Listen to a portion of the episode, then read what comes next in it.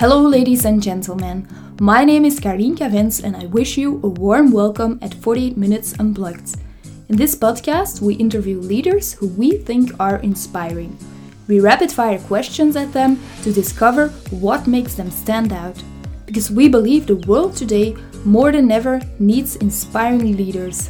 Leaders who are good at what they do, but stand out in the way they do it.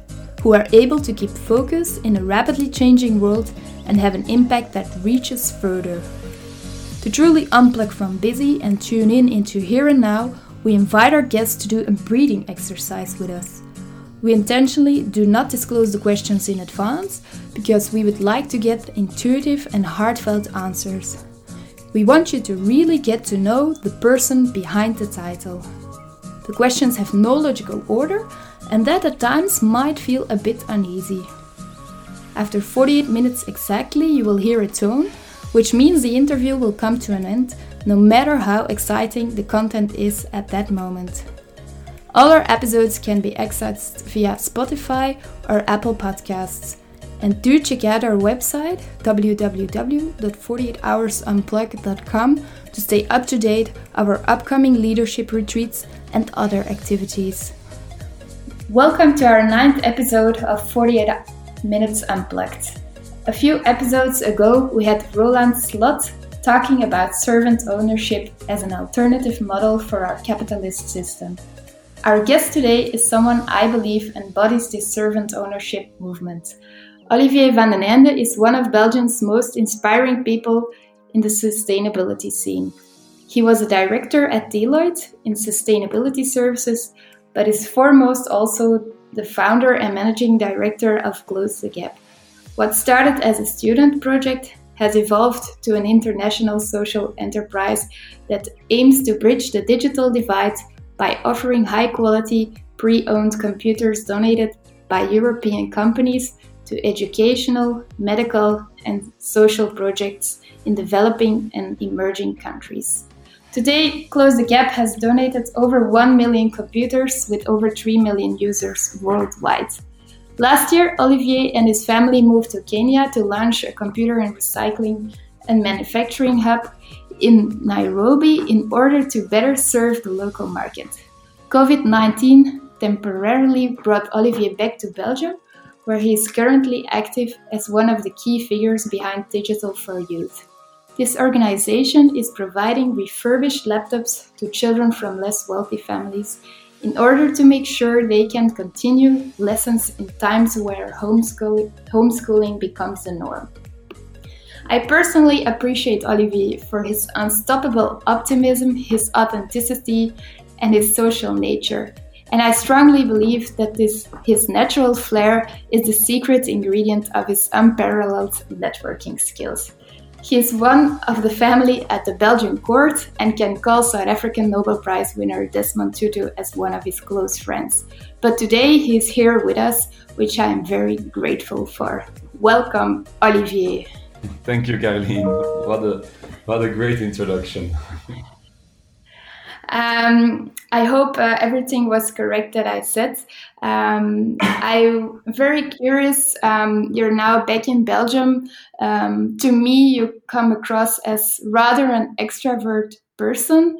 Um, how are you spending your days uh, these days?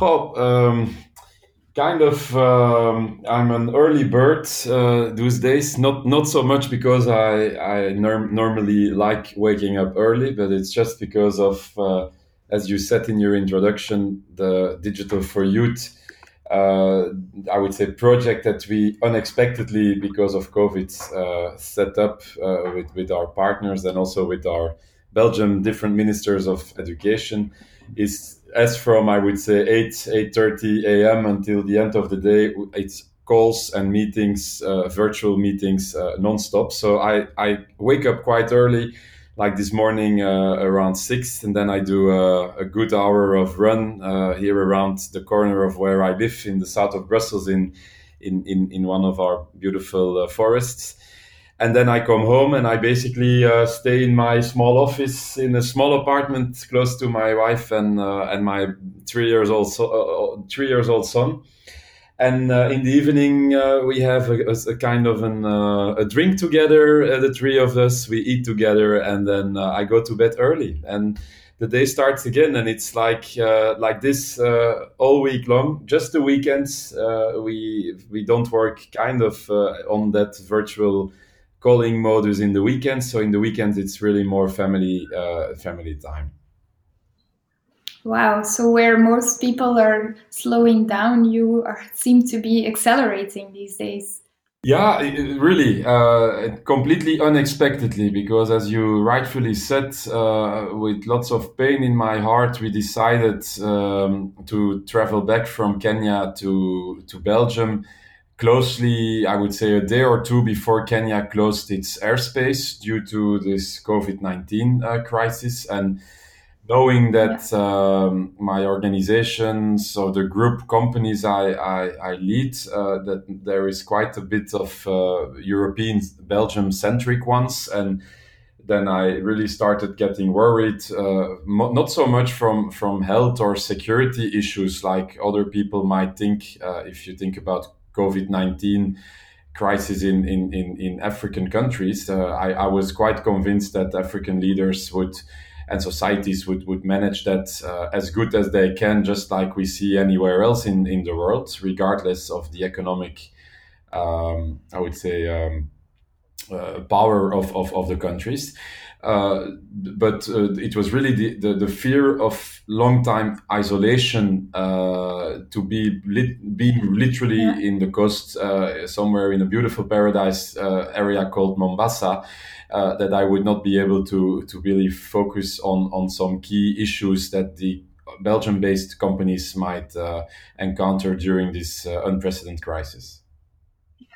Yeah, so it was more like a strategic decision. Yeah, absolutely. And then with the family, uh, we came back, and then to to basically finally answer your previous question. So so I was really while flying back, telling myself and my wife that probably the coming weeks would be the most boring of our life and the most frustrating because because of basically leaving behind our beautiful uh, enterprise that we were uh, just setting up in Kenya and all the local uh, colleagues and staff and clients and partners. Uh, and and and that we would be stuck on our uh, on our apartment in the city of Brussels, and then literally, uh, I think we flew in on a Thursday, and during the weekend afterward, in in that same week, the idea of digital for youth, basically on a Saturday morning came through our mind and i gave a couple of phone calls to my three fellow board members of digital for youth. And on monday morning we, we had a meeting with the yeah. belgian minister and the rest uh, is, is history. Yeah. wow. Yeah how uh, how entrepreneurship dra- thrives uh, in times of crisis uh, nice example. Um, you already said it was uh, with pain in the heart that you're coming back to belgium. Um, so, what, what are you actually missing most about Africa right now? Oh, um, typically I would say the weather, but looking at how good it is here today, uh, this is it's not the biggest uh, yes. thing we miss right now. But uh, Mombasa is, is almost on the equator, so we we, we have like a, a very nice uh, temperature there. But what I really miss um, is is I think the the conviviality, the the take it easy atmosphere, the the smiles of the people, and uh, being locked down here in in Belgium now is even more confronting about uh, the lack of all those typical African, uh, I would say, uh, benefits or African natural uh, assets that you that you that you basically experience on a daily basis now being in a lockdown situation it's even more confronting. Yeah yeah i can understand. And and what about belgium? Would you miss most when you're in africa? The seasons. I really miss uh, the seasons. It's nice to be day and night in like close to 30 degrees but it's uh, as I mentioned, we're on the equator, so the days start very early, but they end very early too. So once uh, 6 p.m., it's basically dark, and you basically stay home. And here, uh, what I what I miss about uh, yeah Belgium is really the seasons, the the, the, the rain sometimes, yeah. the the coldness, the good air, the the the, the fresh air.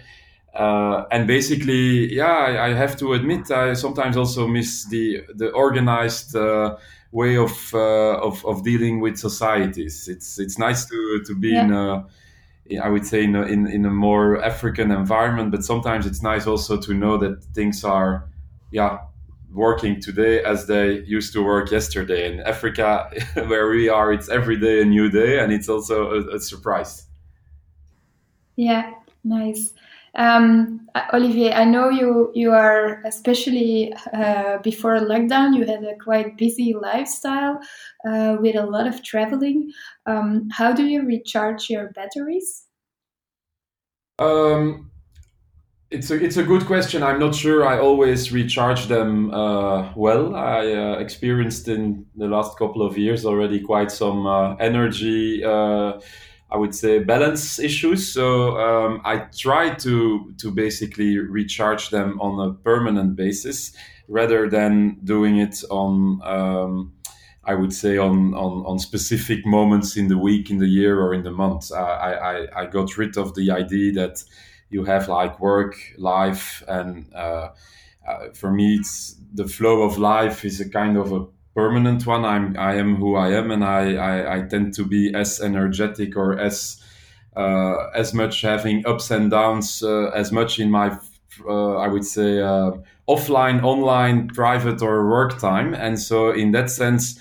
Uh, to give some elements of uh, to your answer, I think to your question, answers to your questions, I, I try to upload them by eating as healthy as I can by having my daily uh, at least one to one and a half hour of sports. Uh, also in in, in Kenya, wow. uh, I, I really like I, I, I really do it every day. Uh, I, perhaps one or two days a month that I skip uh, my my run from an hour or an hour and a half.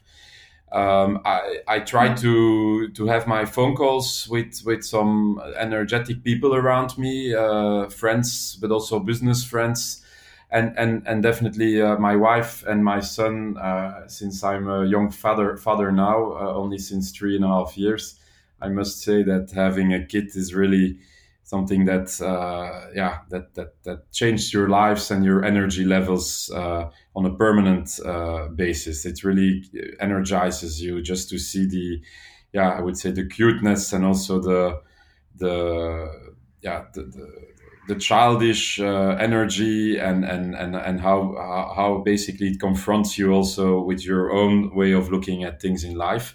And i've noticed that that's really a very uh, energizer to me. Yeah nice. And um, you you um, started to close the gap uh, as a student project but what what actually inspired you to uh, to start recycling uh, hardware uh, from the north and, uh, yeah i'll elaborate a little bit on that one um, because it's, it's, yeah.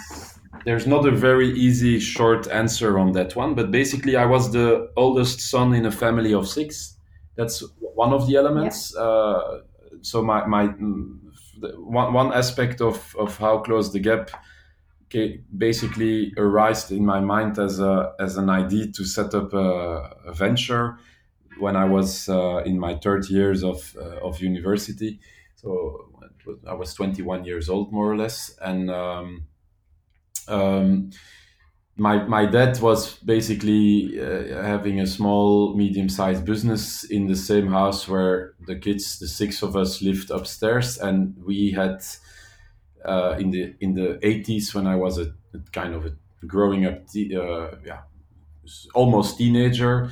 Uh, his business had kind of like uh, 20, 30 computers, and I was somehow becoming, as the oldest son, very intrigued by how to network them and, and put them in, in a kind of a networking environment in the old days without Wi Fi, uh, so old cables, and that was very time and and, and labor intensive to to connect all those devices and and I was basically receiving the the ones that his practice was re- renewing to basically upgrade them and recondition them for my five uh, younger siblings so that's that's yeah that's nice. one part of the equation. The second, I would say, is also that I, I was studying business economics at at, at uh, the Solvay Management School, and I've always loved the idea of of, of economics and of um, I would say of uh, entrepreneurship, and uh, I really wanted as a as a young economist in training, where in a business school you typically have many many yeah I would say children also from successful entrepreneurs already and uh, family entrepreneurs that typically were looking at um, at doing business in a relatively going concern way. Yeah? So the, you had the non-profit and the for-profit, and most of our, uh, I would say, of our cohort of of, of uh, students, certainly in a business school, were extremely focused on on, on the for-profit only. And what really triggered me at that time was basically what we didn't call CSR or sustainability yet in 2001 was basically the idea that you can also um, enterpri- enterprise and find a kind of a hole in the market as we literally translated from Dutch uh, and gat in the market, a hole in the market, yeah. that you can also find those holes in the market in the less obvious um, environments, uh, and and so also in the in in the I would say in the in the more social and and and uh, disadvantaged uh, market uh, environments, and that was basically a second uh, motivator at that time that I wanted as a, as a business economist in SPE to really also demonstrate that you could also use the managerial uh, capitalistic economic uh, models to basically, without taxpayer money, also fulfill a need in certain environments where the regular, I would say, more traditional oriented businesses would not directly look look into. And and and, and then the third aspect and that's more uh, an emotional one is that my, my dad was basically a, a, a, veterinarian and and he, he also had uh, many um, uh, students from Africa that he was basically having as interns uh, in his practice in Belgium. And yeah. and those students uh, in the in the 90s came often from Rwanda and Congo uh, and and wow. yeah, and, and many of them were uh, yeah typically men in those uh, in, in, in, in in that era. Uh, that then came with, with their spouse and their kids, and many of the kids actually were just living in our house together with uh, with the six of us, and that's where I also kind of connected with uh, with, with, with yeah with, with with peers from that had the same age as us, but that basically um, demonstrated uh, on a day-to-day basis to us the, the, the, disadvantage of not having access to information in their uh, schools, in their societies, and, uh, and and that really was very demonstrated to me when one of the Rwandan boys one day came to my bedroom where I was studying, and I had a kind of a, a, big globe, you know, those those things we got for Santa Claus when we were uh, kids uh, with a light bubble in there and and and, and one yeah. of the kids really started crying. He was uh, we were 12 or 14 years old something like that. And he was kind of crying from despair because he was basically seeing a globe in that white boy's uh, room where actually the map was different than the one he was uh, actually studying on and and and actually uh, memorizing all those capital cities. And it was basically because he was he was studying on books that were probably donated in from in the colonial times uh, or post-colonial times yeah. by actually school books that were uh, yeah thrown away in in first world countries and it's the, the, the, those three elements basically mixed together in a cocktail that i said couldn't we try to set up a social enterprise model not using taxpayer money but really having a revenue model to be independent and able to scale and innovate and to basically fulfill the needs by basically bringing in the consumer centric uh, way of, of, of, dealing with IT uh, as a commodity in those days already in Europe and in, in, the Western world, where we throw away our assets, our IT tech assets uh, rather quickly, yeah. and putting that in in a model uh, that actually became close the gap. Wow. Yeah, sounds like a perfect cocktail, which became uh, close the gap. Um, Olivier, you said you uh, indeed you you work together with, with companies who uh, who donate their their equipment to you and you refurbish it. Uh, one of the skills which I think is definitely a good one for for all you do is is uh, is your networking skills, and I already said it in the introduction. Um, I think to me personally, you're one of the uh, the best networkers I, I actually know. Um, you, you, know quite a lot of people. Um, what would you say is your your secret? Oh, um,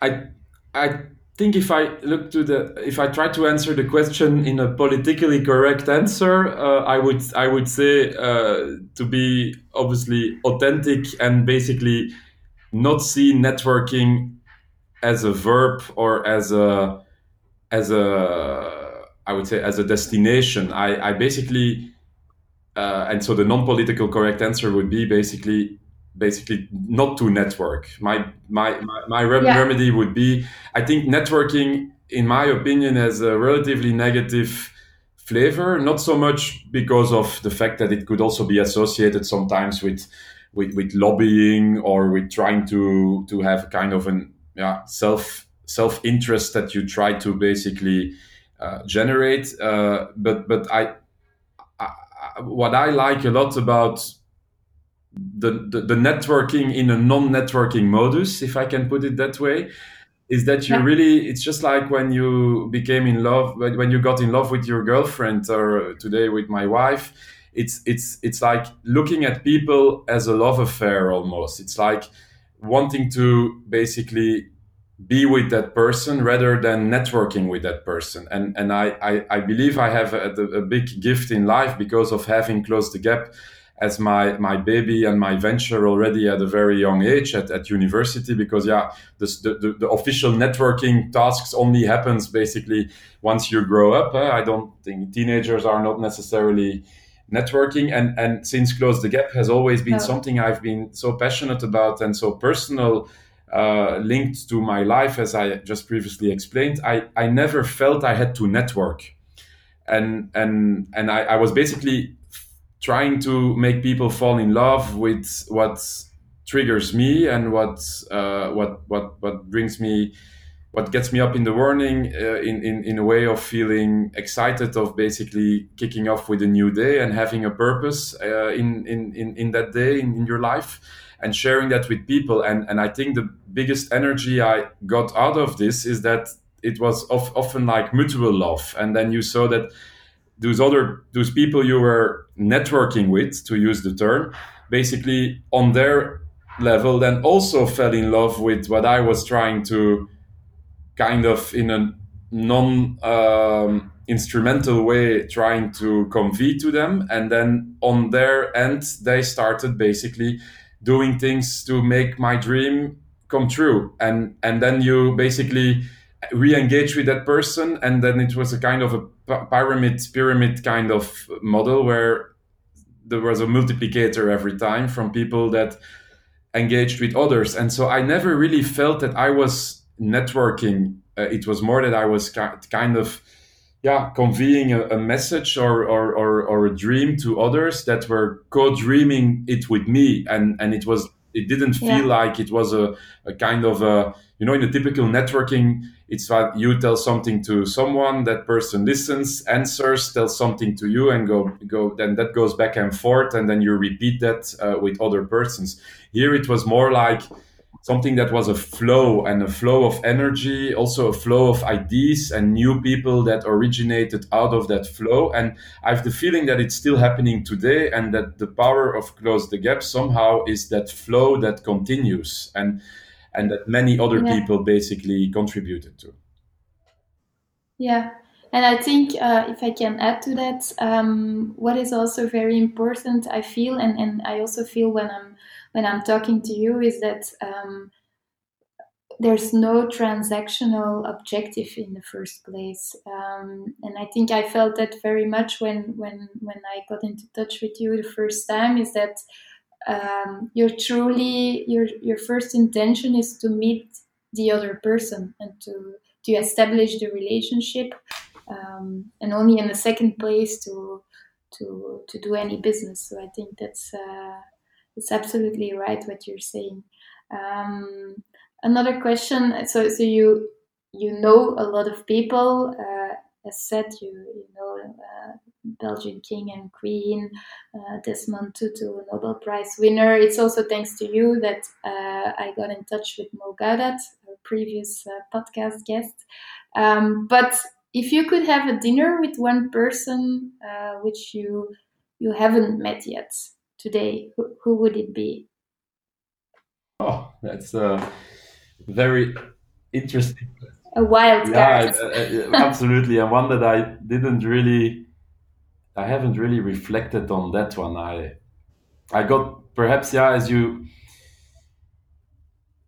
as you said, it's it's true that I had the honor of meeting some people like the ones you, both both ones you you just mentioned, but also there, without wanting to be falsely, uh, I would say, uh, prudent or um, uh, discreet. I, at the end of the day, you don't perceive those people as okay. When you have a call with the king, obviously there is always a, a feeling of protocol, and you need to be a little bit aware of, of, of things. And there is the the secrecy part about uh, about the governance with with uh, yeah with with someone from from that level. But in general at the end of the day it's always a human being. And and so I I I, I know I've been privileged through my work also to to have gotten in touch with quite some some some some people that people would look look up to. Also like if uh, one day I was able to go to Davos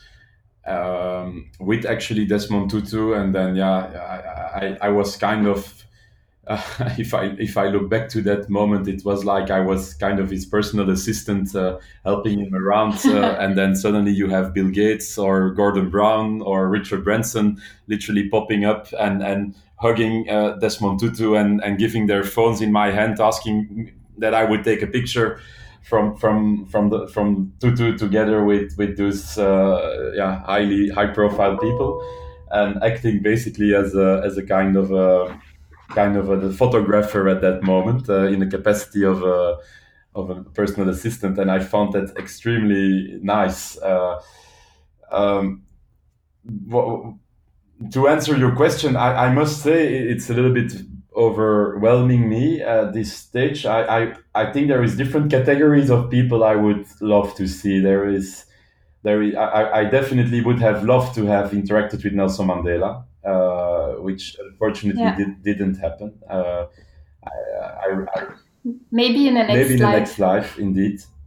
Um, sometimes I think also, yeah, perhaps meeting someone not necessarily uh, for for uh, more also for to learn about dynamics from from from people like Obama or even Trump. I would I would love love to meet uh, some of those more for me far away American politics to to better to better understand the, the dynamics in that type of political uh, schemes. Not so much because I, I I'm, I'm not idolizing either of them, but I, I, I would I would really like to to to get a kind of an informal uh, kind of Q and A with with with with some of those that, that caliber of people. I, I, so let's let's say uh, Donald Trump perhaps today. Yeah, nice. That's an unexpected answer, yeah. but uh, it's I, I, agree it could be very insightful. Yeah, yeah, certainly in those uh, days where all the yeah, all, all his uh, uh, between brackets uh, met decisions. Uh, if you look to general public opinions, uh, I think it, uh, having a, a, discussion with someone who is so much at the world scene contested today and and and and running yeah one of the biggest countries in the world through through some unprecedented crisis that we find all over the place, I think that would be really yeah, definitely. I, I, Donald Trump would be my choice today to to get a, a Q and A with uh, off off the record. Yeah. Yeah. So when I talk to him, I'll, I'll ask. Thank you. so uh, you said uh, you have a son, uh, Alexander, I think was his name. Um, you for sure had many lessons in life. If there would be one lesson, one thing you learned that you could pass on to him, um, something that would help him in life, uh, what what would it be? I think from my own life experience, it would be that he really needs to do what he likes, not follow any expectations, uh, yeah. expectations from people very close to you and dear to you. I think I've, in retrospective, I've I'm, I'm, I'm relatively happy where I am today, and obviously that I feel that I'm a free human being and I quite able to to pursue many of my personal ambitions, aspirations, dreams. But I'm I'm 40 now, and I also had my struggles in the in, in the last years in particular. But I I would imagine looking at my son today and trying to learn from my own youth and and growing up phase that I would recommend him to basically be a little bit more um, positively meant arrogant in making your own decisions and not trying to be too um, contemplating and uh, managing the expectations from people like your parents or, or like your teachers or close mentors. Uh, it's very contradictory what I say here, but I, I, I think that people are better are more able to become outstanding individuals in the first instance to themselves to basically become successful in in in, in reaching your personal goals which often uh, translate to community or life-changing goals to many more people around you. I truly think that you can only do good to someone else if you are also good to yourself. And in that perspective i i, I believe that that I would hope that my son would really try to identify his own beliefs, his own aspirations, and not be um, influenced at young age by very, I would say, well-meant uh, influencers. And and that's a little bit the lesson I would hope once he gets a little bit older, I can I can teach him, so that on the one hand you have a young ad, a young adolescent, young person growing up and looking up to the people that are teaching and mentoring him and being his parents. But on the other hand, also making sure that they don't become too much. Uh, that they don't take it for granted that those mentors and, pe- and, and people around you are per definition knowing who you are and what you should become and i think that's the real message i would like to give him yeah, that's uh, a really beautiful one uh, to walk his own path. Um, is there something, Olivier, that you absolutely dislike? Um, something I completely dislike. I basically very much dislike having fights. I don't like to have a fight which has not been resolved or where you basically know that you have an enemy. I've tried all my life to basically have no enemies. and and I I probably could have had more enemies today if I would less dislike not to have enemies. so it's it's a yeah. uh, so so basically what I dislike is having um, open arguments, having people being unhappy about my behavior or about my uh, yeah the, the, the way that I potentially um, uh, disappointed them. I think disappointment is basically one of the. I don't like to disappoint others, and that's probably what I dislike most.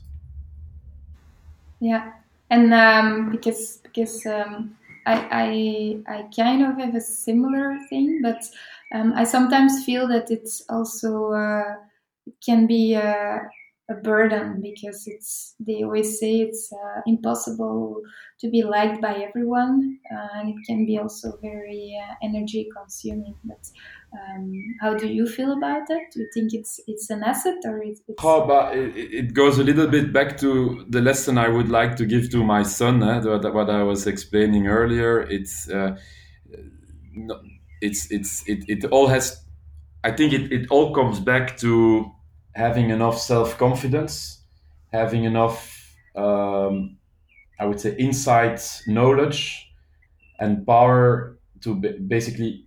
Uh, sometimes it's good to have to disappoint people if it means you do it with with a higher purpose i would say and and and the burden you could see by always trying to please or to please too much is is basically that you that you become le- less authentic that you might quicker run into yeah the so-called burnout burnouts uh, because of always trying to please and and and yeah which is a synonym for basically trying not to disappoint.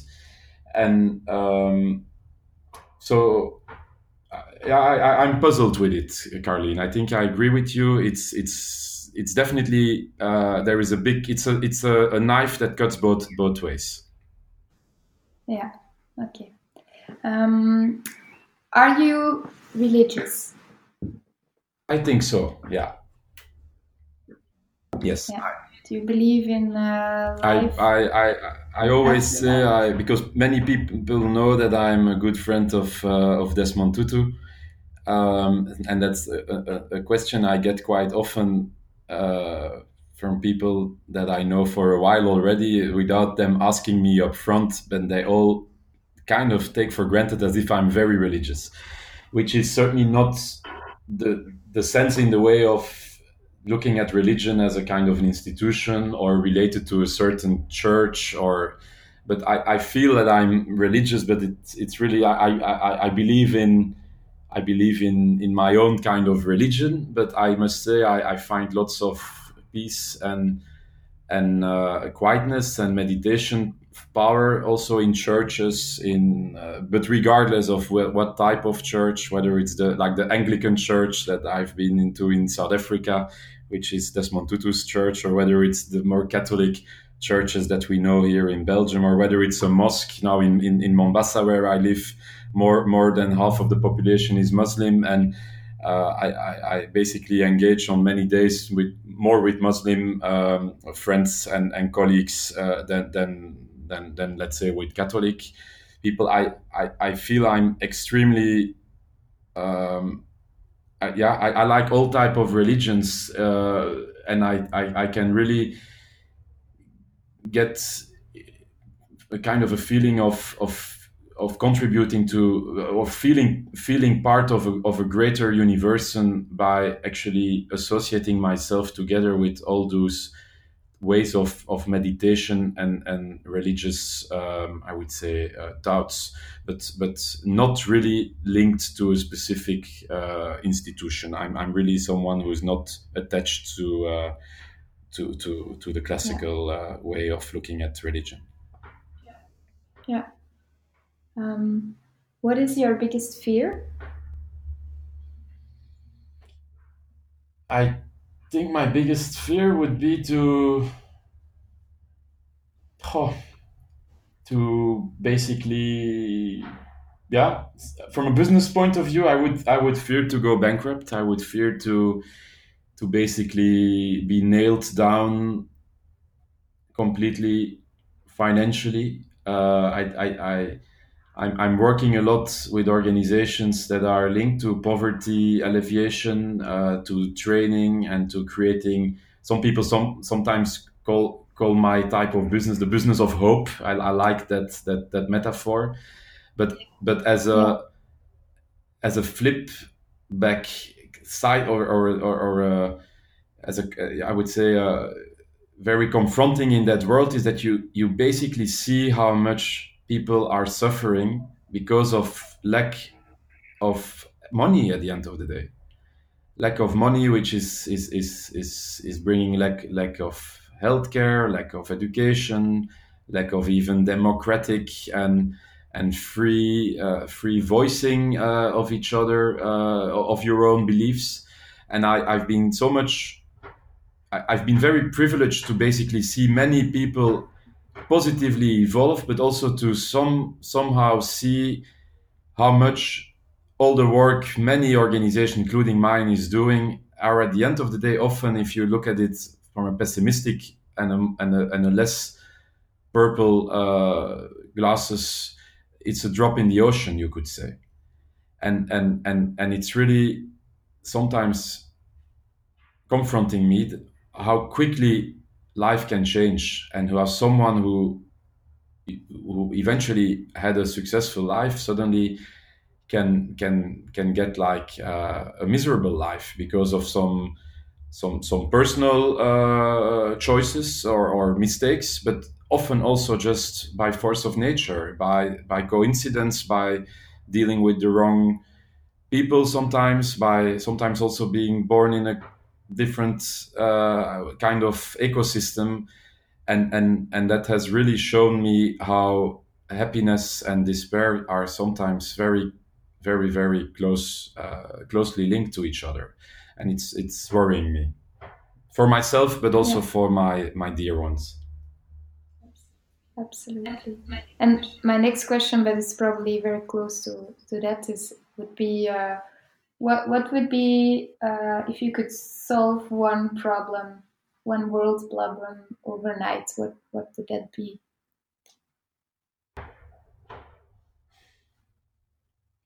A world problem overnight yeah. Or, or any problem.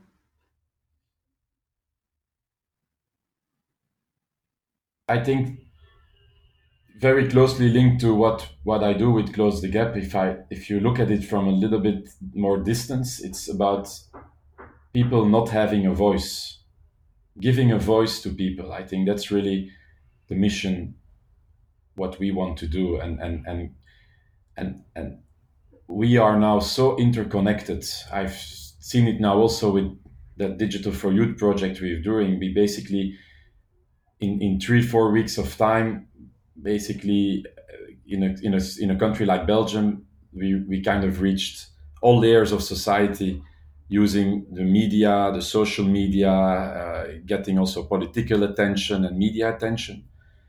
If i see how many people in developing countries that don't have a voice they have a physical voice but no one is necessarily listening to them and they don't have the the means to basically voice injustice in particular. I think that's what i would really want to see and where i really believe that technology can be an enormous enabler and a kind of a, a, a justifier. And as we've seen with the arab spring earlier how even uh, yeah uh, a dictator uh, has been uh, has has had to step down from a country because of all those young people suddenly having a voice through their mobile phones and i i think a long answer to say if i can if one problem if, if one type of problem could be solutioned through something i could do overnight i would really look at connecting all the unconnected people and giving them a voice through that connection. It's very very beautiful. Um, yeah. Um, another uh, deep question. Um, imagine you you would have one week left to live um, as of today. Um, how would you spend it? What would you do? Well, no doubt i would spend it with um, with my wife and my son. But probably if I would know that in a week of time it's over and out, I would probably give a very big party. and uh, I would spend it by organizing the party and having it the party on day seven, and then trying to basically uh, yeah have the ending of that week with all the people around you and kind of uh, making the party into a, a, goodbye party. Probably I would do that. Yeah. Uh, um, any last song you would choose? The last song. Frank Sinatra, My Way. Epic. Yes. cool. Um, so uh, I hope uh, it's not going to be your last week. So, um, what quality or skill that you don't have yet today would you like to acquire, if anything would be possible?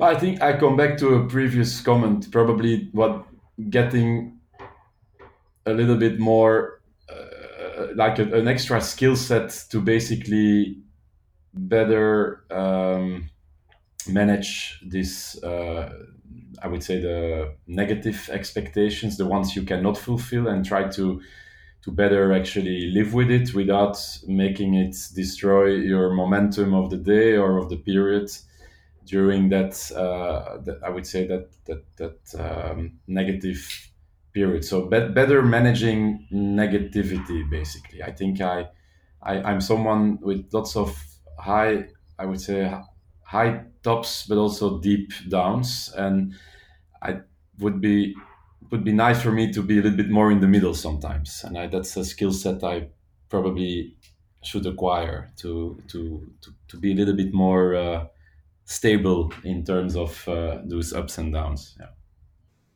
Yeah. And when do you feel uh, most alive?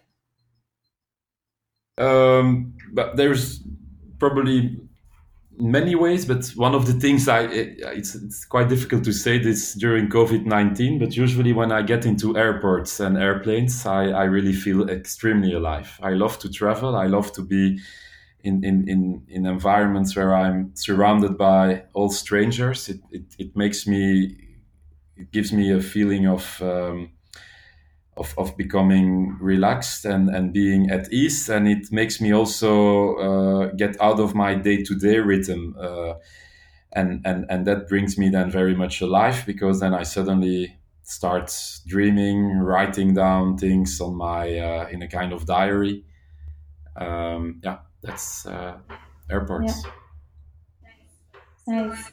So, uh, 40 minutes have passed, so last question uh, before I let you go. Uh, is there anything you will do differently after lockdown? Is there anything that you uh, became aware of that you should or want to do differently? Yes, I went for the first time to the office today and yesterday as well, and I was instead of being there with uh, quite some people. I was there on my own with uh, one of my colleagues, and I basically twice had lunch with her uh, in social distancing in our open space, eating a salad.